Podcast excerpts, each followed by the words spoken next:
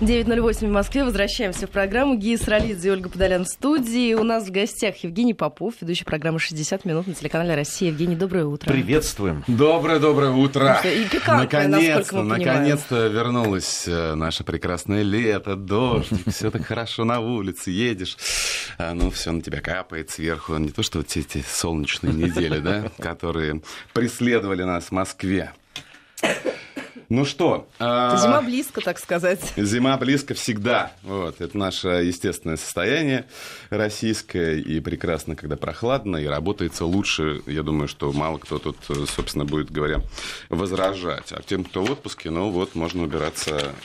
уезжать в теплые края, благо таких у нас достаточно вполне. Конечно, очень тяжелые темы сегодня у нас.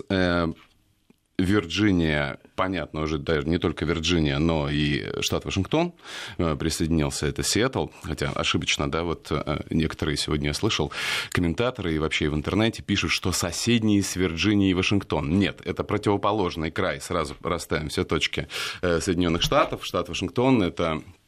северная оконечность западного побережья. Фактически граница с Канадой, вот следующий за Калифорнией штат, но только на западе. А Вирджиния, это все-таки уже это восточный берег, это совсем вот граничащий штат с...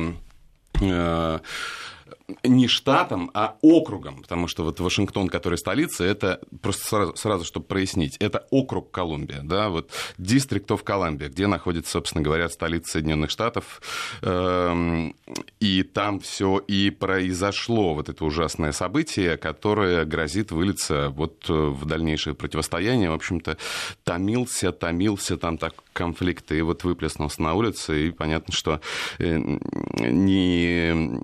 Вопрос-то не исчерпан, и все будет дальше продолжаться. Но начать хотел бы я все-таки с приятного в какой-то степени.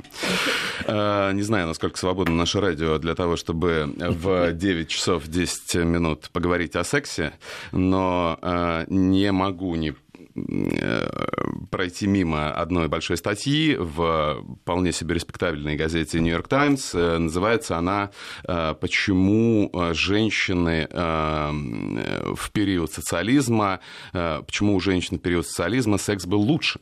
Так прям называется, да, написала ее некая Кристин Готси.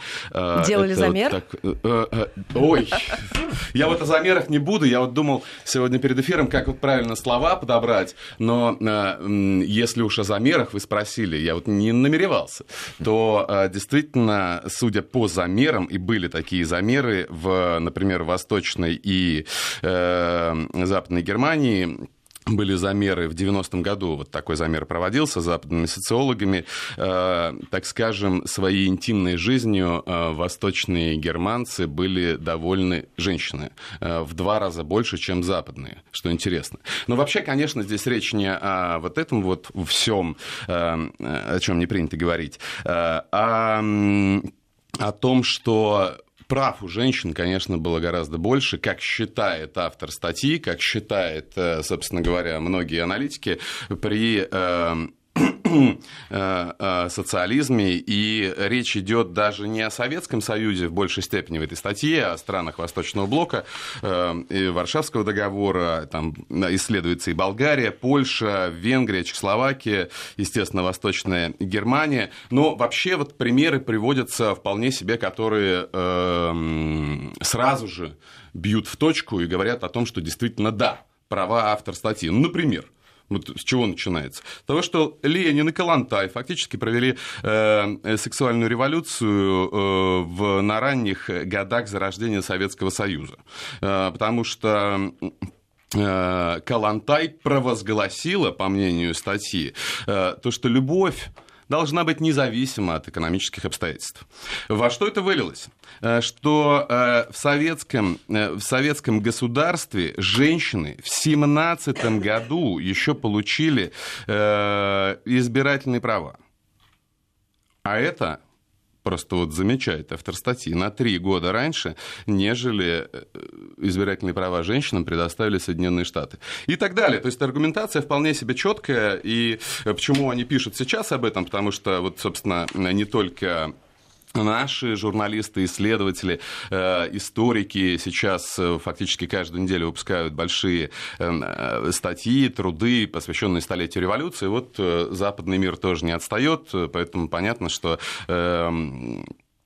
столетие Великой Октябрьской социалистической революции будоражат умы по всему миру.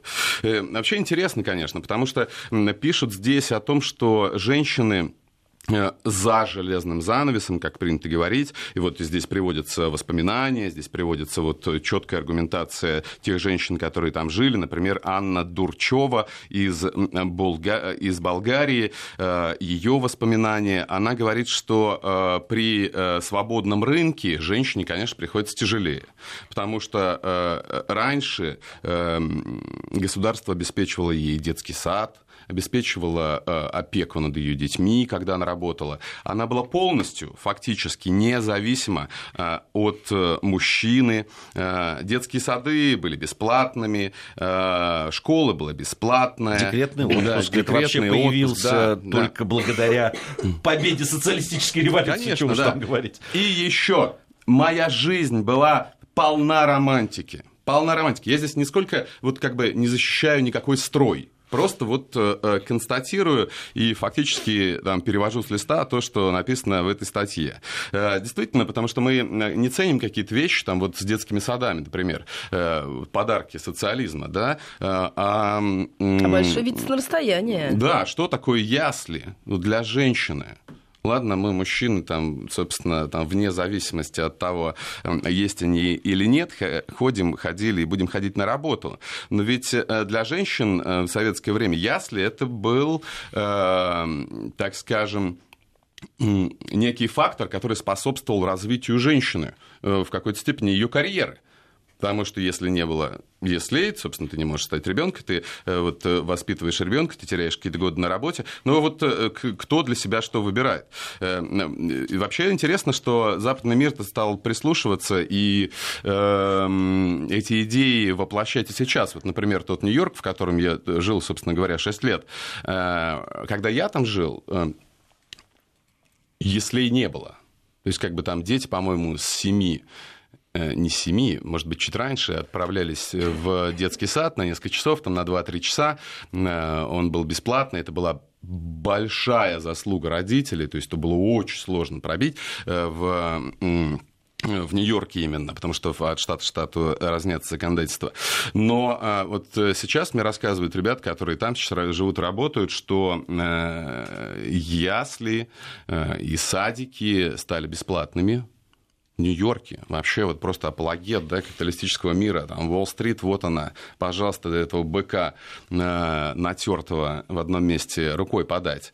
То есть люди начали соображать, И вот такими, собственно говоря, аргументами напичкана буквально статья, не очень даже маленькая, что социалистическая республика давала мне больше свободы. При разводе, например, в том числе. Интересно. Нет, это интересно. Да. Вообще интересно, что они обращаются к этому опыту, потому что сейчас не принято говорить. Ведь многие завоевания социальные, именно в социальной жизни, они после 1917 года, естественно, просто конкуренция двух систем, она действительно была конкуренцией. И, наверное, сейчас трудно себе представить, что да, там, думал и что переживал рабочий где-нибудь в Великобритании, зная, что есть страна, где есть введен государством 8-часовой рабочий день. То есть законодательно. Это трудно себе, это революция, потому что люди работали по 12, по 14 часов. Да, и это никак не регламентировалось.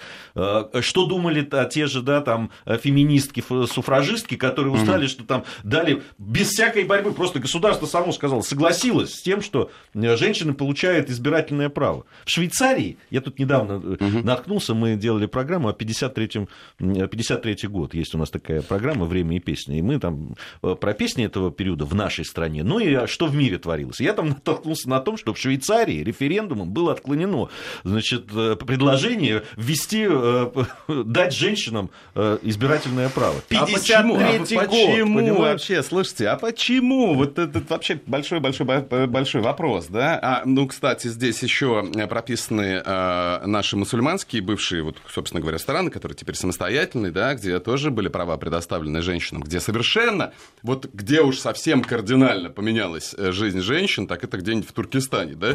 То есть, ну, вообще, очень любопытно.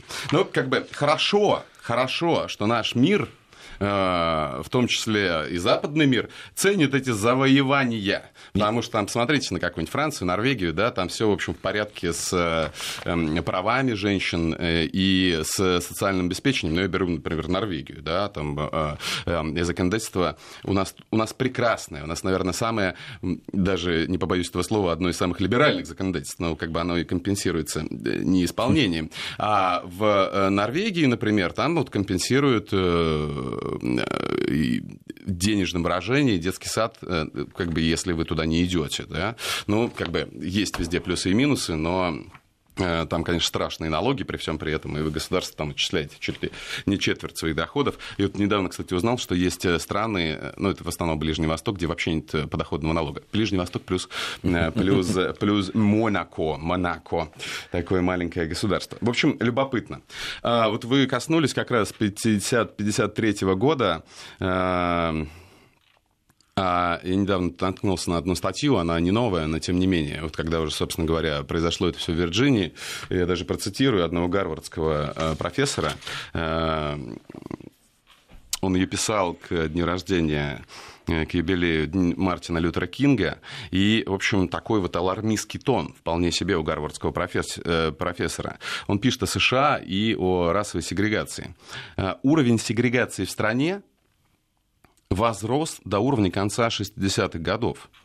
Мы растеряли почти весь прогресс, достигнутый в ходе отмены сегрегации в городских сообществах. Ничего себе. Эта статья была написана несколько лет назад. То есть, как бы понятно, что сейчас вот временные рамки, они немножко раздвинуты. То есть, даже если это было написано там 5-7 лет назад, то это актуально и сегодня. А что было в Соединенных Штатах вот в 1953-м, это вообще... Если уж мы про 53-й. Это вообще там... Это себе невозможно представить. Я уже не помню, в каком году. Сейчас подсмотрю. У меня есть шпаргалка. Нет, это не 53-й, это раньше. Но, тем не менее, там в 19-м году, когда черный мальчик в Чикаго заплыл на сторону, где купаются белые, а там прекрасные в Чикаго озера, да, вот эти великие озера, его убили. Вот, начались волнения, но мальчика-то уже убили. А в 50-х так вполне себе в Южных Штатах еще была распространена, узаконена сегрегация. То есть мы себе вот сейчас вот смотрим на эту диковину. Мы в нашей стране, в России, смотрим как на некую диковину варварства, средневековья, на то, что происходит в Соединенных Штатах сейчас, когда там чего? Какие-то люди, которые борются за повышенные права белых, вот, которые борются против равноправия с черными. Ну, то есть для нас-то дико. А как это? Как это вообще сейчас, да? Вот как бы, ну, не знаю. Пожалуйста, 50-е годы, 60-е еще, и это не только южные штаты, вот я про южные сказал, там вообще, там, то есть, понятно, там первые 4 ряда в автобусах нельзя черным занимать, учиться, понятно, в 50-х, начале 60-х классы для белых, классы для черных, университеты для белых. Даже разные ванные комнаты. Да, да, пожалуйста. Собственно, все это было, там, вот женщина, которая балабами, по-моему, там, в 55-м году. Да, 54-м или 55-м. Да. Она занимает вот эти первые 4 ряда, ее штрафуют. Да, тогда... Это знаменитая история из Википедии, но она показывает просто всю, весь процесс. Год бойкотировали автобусы. Так и что? Закон-то был, это по закону, по закону. История-то в этом. В школах, да, вот мы все прекрасно помним эти фильмы американские, когда там себя и наручниками приковывали, и все на свете. И когда страна В 20 веке, ладно, в 21, в 20 веке считает достижением своим, потому что мы прекрасно знаем, что там Соединенные Штаты дико гордятся Кондолизой Райс, например, да, которая закончила университет, по-моему, она Гарвард закончила, хотя, кстати, говорят, что она ничему так и не научилась, то есть она там плохо говорит по-русски, учила русский, плохо играет на фортепиано, хотя училась играть на фортепиано, но тем не менее, ну или Барак Обама. Барак Обама вообще прекрасный парень, который закончил Колумбийский университет, жил там где-то на 100-х улицах, то есть близко совсем к Гарлему, Спэниш Гарлему, при этом первый редактор университетской газеты, черный, то есть как бы какие дикие вещи. Первый черный редактор университетской газеты. Да какая разница, какой у него цвет кожи, вот кажется нам. Вот. А это большое достижение для Соединенных Штатов по сей день. Это по сей день достижение. Черный мэр – это достижение. Черный президент – да какая разница, какого он цвета? Это какое-то вот достижение нереальное. Вот был все, кстати, нет, да, черного. Вот они наелись. Наелись. Вот опять вернулись в свои прекрасные времена, когда президент превалирующего, как многим там кажется, цвета кожи, хотя это, конечно, все ужасная, ужасная, ужасная история.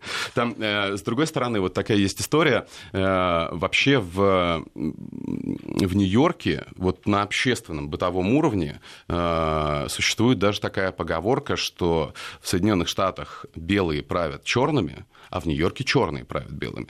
То есть ярко выраженные права в штате Нью-Йорк, особенно в городе Нью-Йорк, у черных есть. И даже я помню, вот это не пишется, вот, как говорит мейнстрим-медиа, да, вот в таких газетах, как «Нью-Йорк Таймс» или там на канале Fox об этом не расскажут, но маленькие газетенки, я помню, лет 8 назад, наверное, писали вот что.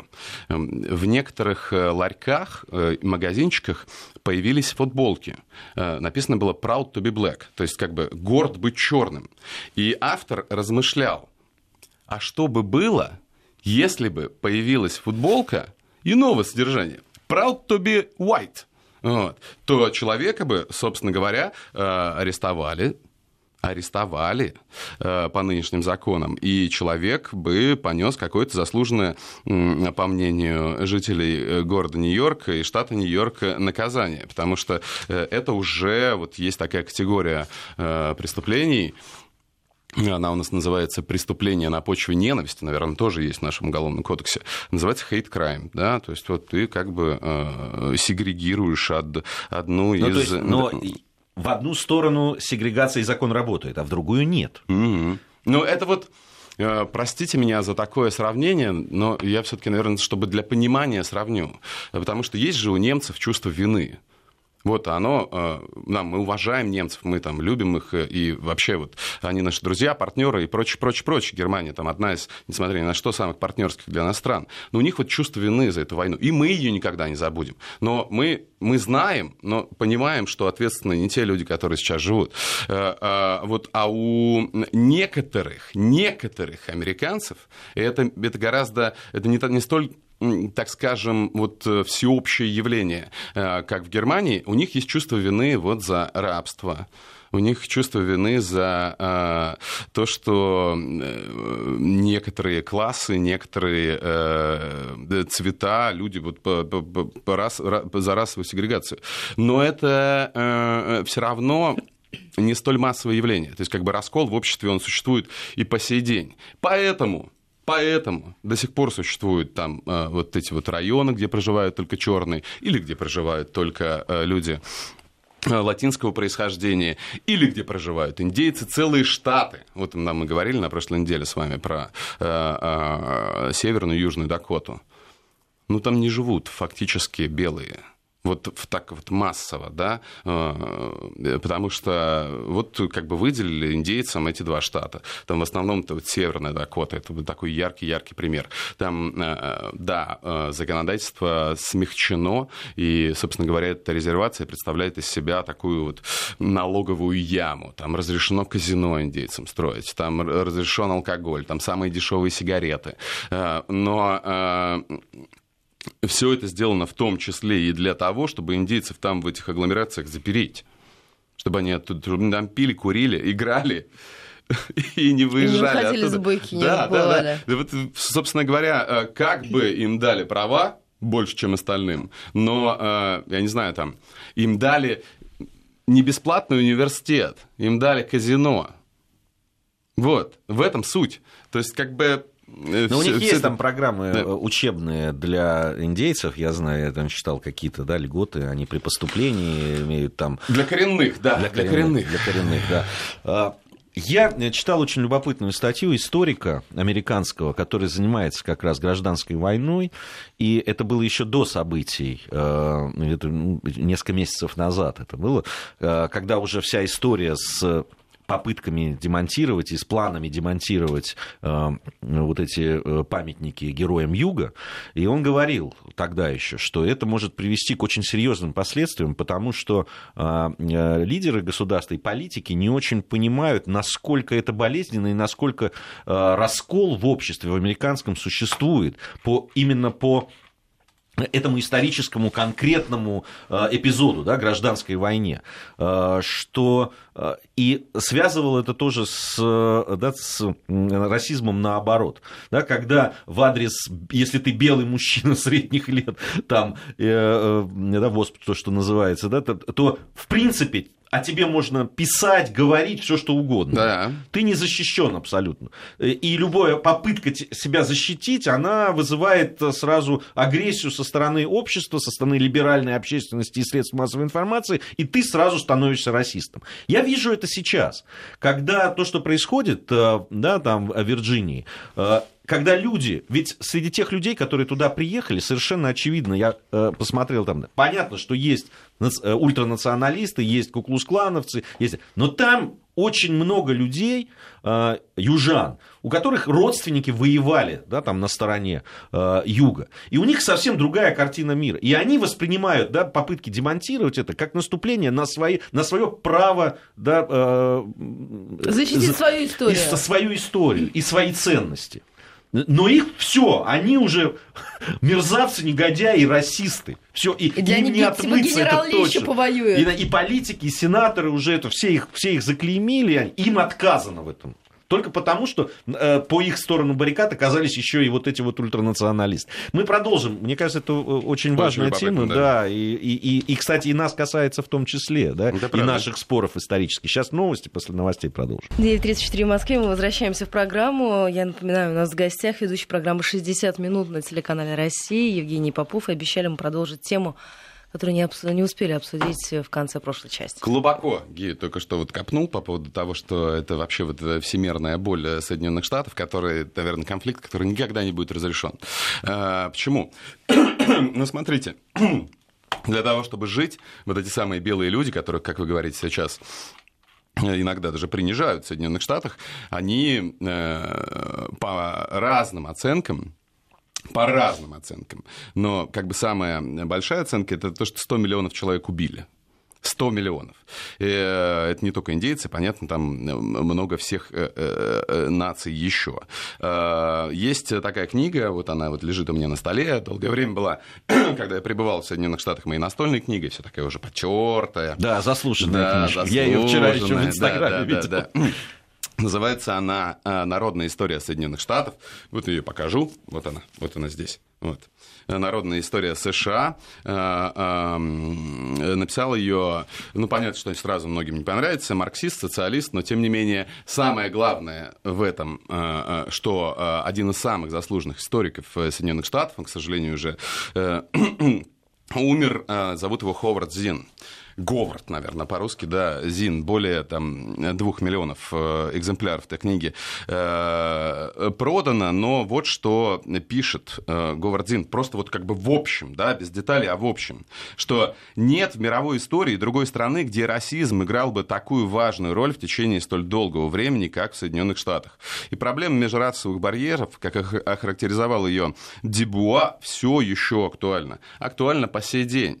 Актуально. То есть, как бы рабство превратилось в обычный институт общества, нормальный способ трудовых взаимоотношений чернокожих и белых в новом свете. чернокожих и белых в новом свете.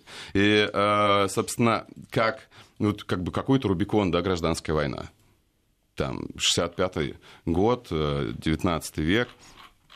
Ну и что? Что оно исчезло, это рабство? Ну и что, там черные стали свободней? Ну и что, вот как бы мы же говорим про там, 20 век, когда сегрегация продолжается в полной степени, когда черных унижают, бьют, там, убивают, точно так же, как, собственно говоря, при рабстве это было. Поэтому в этой степени вот для меня гражданская война американская, она не является каким-то вот... никакой какой-то границей там, до рабства и после рабства. Ну, давайте честно скажем вообще, я как историк и в данном случае, что война между югом и севером, это было не только рабство, а может быть даже не столько рабство вопрос. Да. У Авраама Линкольна есть несколько его цитат, в которых он говорит, что моя задача в данном случае не там, против или за рабство, там речь шла о сохранении страны единой.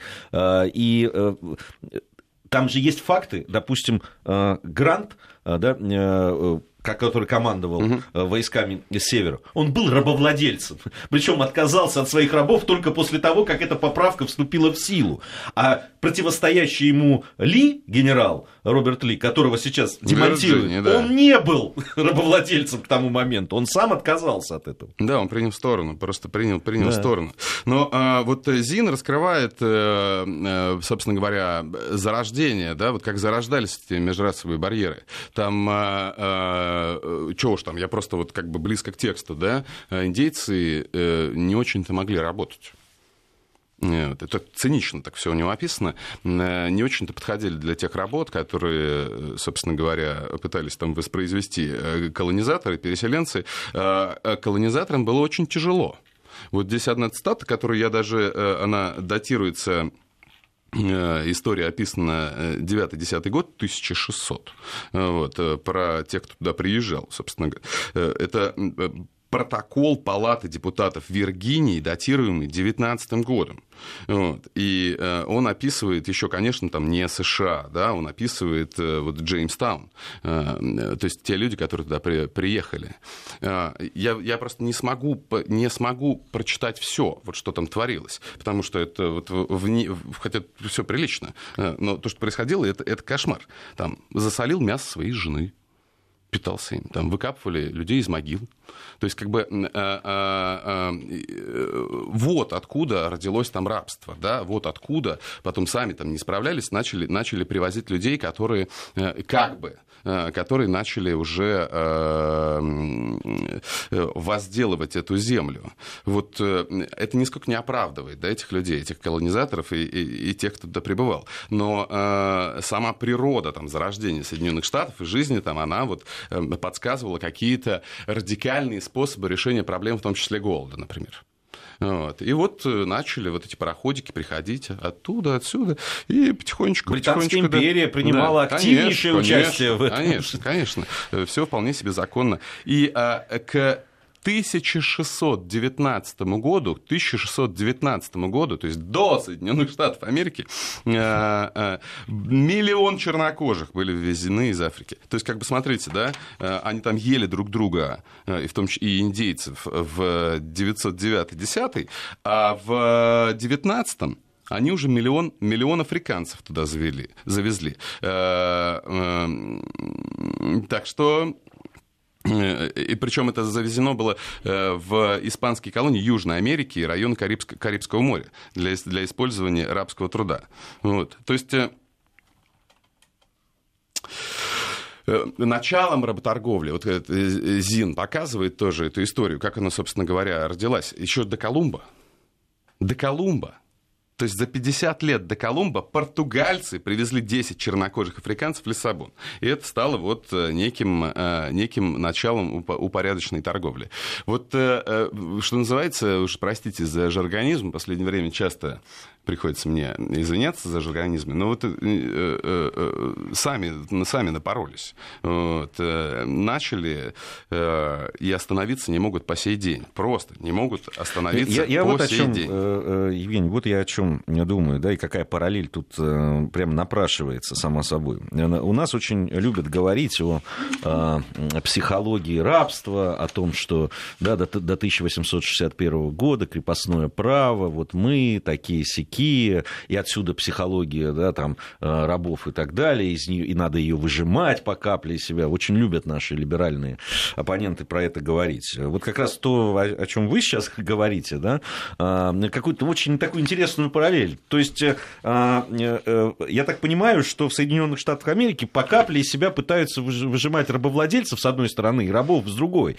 И судя по тому, что происходит сейчас в Вирджинии, и не только там, а вообще, да, там то, что сейчас во внутренней политике происходит Соединенных Штатов Америки, мне как показывает, что не особо получилось выжить до конца все. Да, все это остается, и все эти родовые пятна рабовладельчества, оно... Но она трансформировалась немножко, даже уже не в расовую борьбу, а в классовую борьбу. Чего уж там, если мы начали с социализма. Вот, это же просто в какой-то степени даже классовая борьба, потому что если сейчас же это не так получилось, что беднейшие слои населения — это черные.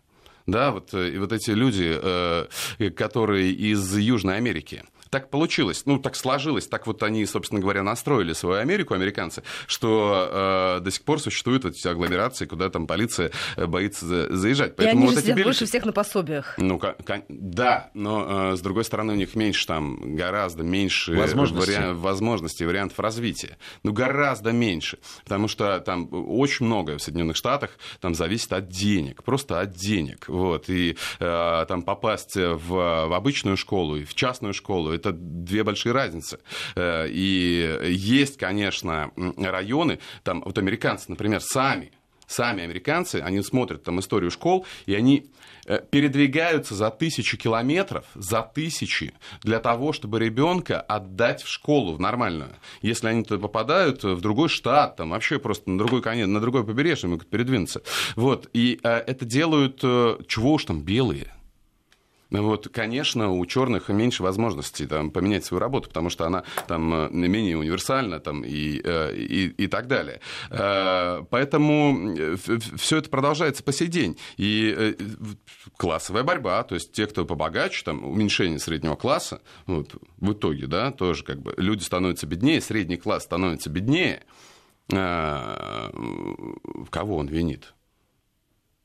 Вот. Он может винить или только саму верхушку, ну, вроде против самой верхушки уже выступали, там, да, Occupy Wall Street были, там ничего не срабатывает вообще абсолютно. Вот можно обернуться в другую сторону, вот есть еще вот эти товарищи, вот они, может быть, забирают хлеб. Почему мы им должны платить? Почему мы должны их содержать в какой-то степени? Хотя вот это же Трамп, это все провоцирует тоже в какой-то степени. Отмена реформы Обама-Кеа – это что?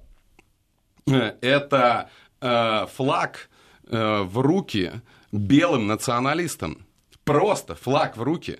Потому что если раньше там условная страховка, я там не буду уже в абсолютных цифрах говорить, там медицинская стоила там, $200 или $300 в месяц, а то и 1500, вот, то при Обаме ее стоимость упала до тех цифр, которые вполне себе могли позволить, в том числе и черные. Это как бы я не беру тут систему для совсем нищих, там, для совсем старых и так далее. То есть там все эти медикейты, американские системы страхования для пенсионеров и бедных.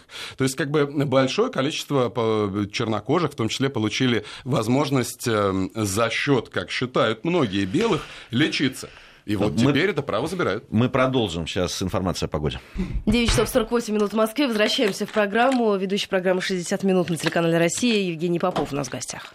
Ну вот противоречия настолько глубоки, да, вот мы, собственно говоря, на этих противоречиях сейчас пытались как-то вот систематизировать, хотя мне кажется, что мы и там... 100-ую долю пунктов не назвали, что все это может вылиться, конечно, в какой-то большой конфликт, если опять придется вот, там, Национальной гвардии дежурить на улице, как это было там, в 70-х годах, предположим. и в 60-х. Все это еще обостряется, уже просто завершая эту тему, огромным количеством стволов на руках у населения. Да, вот сейчас мы тоже в перерыве разговаривали, что и там в Вирджинии были видны люди, вооруженные автоматическими винтовками, М-16 в полном военном обмундировании. Просто для примера, я вот всегда этот пример привожу, может быть, и слушателям напомню. Например, в Вирджинии очень свободные законы относительно оружия. Примерно такие же, как в Техасе. Может быть, чуть-чуть там посвободнее. А в штате Техас, это я просто знаю, видел эту историю доподлинно и как бы ее наблюдал своими глазами. Оружие можно носить, мало того, что там в университетах и так далее, там в кобуре или под одеждой, но оно настолько распространено, что вот в период 2008 года, кризиса в 2009 году, я ездил к одному продавцу автомобилей, он продавал пикапы Dodge Ram, такие громадные американские машины, которые, конечно же, перестали покупать в 2008-2009 году, когда рухнул Lehman Brothers. Он в придачу для того, чтобы привлечь покупателей, давал калашников. Просто как бонус. Там, условно говоря, в нашем магазине ты покупаешь там какой-нибудь Kia Rio, там корейскую машину, тебе дают коврик, а он давал калашников. Просто. И я там... Он собрал всех своих работников, и я им задавал простой вопрос.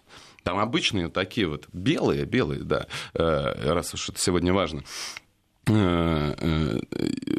Собрал своих работников, спрашиваю, сколько у тебя стволов? Он такой, у меня 10, а у меня 7, а у меня 20.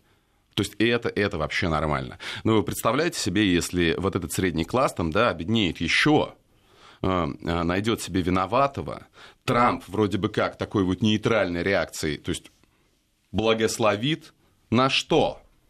Они отстреливать там друг друга начнут. То есть, понятно, нам Фергюсон, да, показал, что не всегда, что это ужасно, да, когда вот эти черные бунты, но они их подавляют. Вот будут ли подавлять так белые? Вот, то есть, мы слышали о черных бунтах, а вот о белых бунтах, и это опасно, мы очень-очень давно не слышали в Соединенных Штатах. И учитывая, что эти люди вооружены, к чему это может привести? Конечно, это мы так уже какой-то апокалипсис нарисовали там силовые органы. Я вижу, если вот мы за последние годы видели черные бунты, либеральные бунты. Да, там вот «Окупай», да, там... Ну, это не бунт, это вот вообще, господи, это там три... Развлечения. Но их разгоняли довольно жестко. Да, там вообще оружие близко. Так почему же мы не можем предположить, что может быть белый бунт? Тем более, что действительно, и об этом пишут американские там, и историки, и люди, которые занимаются этим, о том, что средний класс действительно тает. И экономическая ситуация ухудшается, и как раз вот эти вот самые, да, плод Америки, белые, вот эти середнячки, да, с 20 стволами в шкафчике. А что в смысле в шкафчике? Я говорю, а что у тебя с собой, хозяин этого магазина? Он так поднимает, у него такой сапог ковбойский, он не просто не для меня его надел, он носит этот ковбойский сапог, у него там ствол, он распахивает свой пиджак. Вот, у него там ствол, то есть все нормально. Вот, нельзя еще одной темы не коснуться, тоже она, естественно, еще ближе к нам. Тут мы поражаемся, когда надо уроки извлекать тоже. Но тут появились со ссылкой на «Известия», на дипломатические источники, новые меры, предположения о мерах, которые Соединенные Штаты могут предпринять против российских дипломатов в ответ на ответные меры и так далее и тому подобное. Значит, возможно, что Соединенные Штаты ужесточат процедуру нотификации для дипперсонала. И означает это следующее, что сейчас там дипломатам можно отъезжать от базы, условно говоря, там, где они располагаются, 40 километров примерно, 25 миль. И то, я насколько знаю, это неофициально, но тем не менее сейчас вот меньше стали ездить, потому что каждый выезд, это Мария Захарова говорила, там, он чреват подходом со стороны ФБР, просто чреват.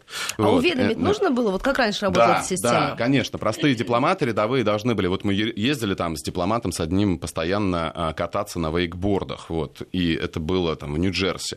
Он, насколько я знаю, я никогда не спрашивал, вот, известно было, направлял некую ноту. Но это была настолько формальность, такая ерунда. Вот. А теперь понятно, что к этой формальности будут серьезно относиться.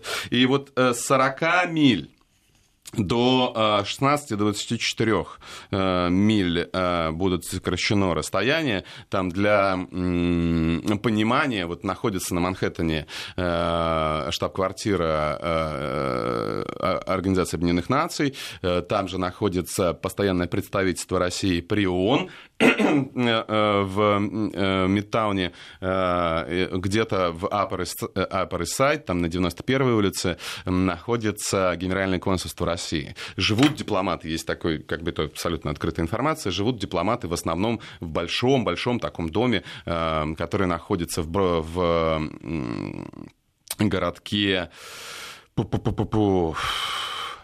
Это под Нью-Йорком?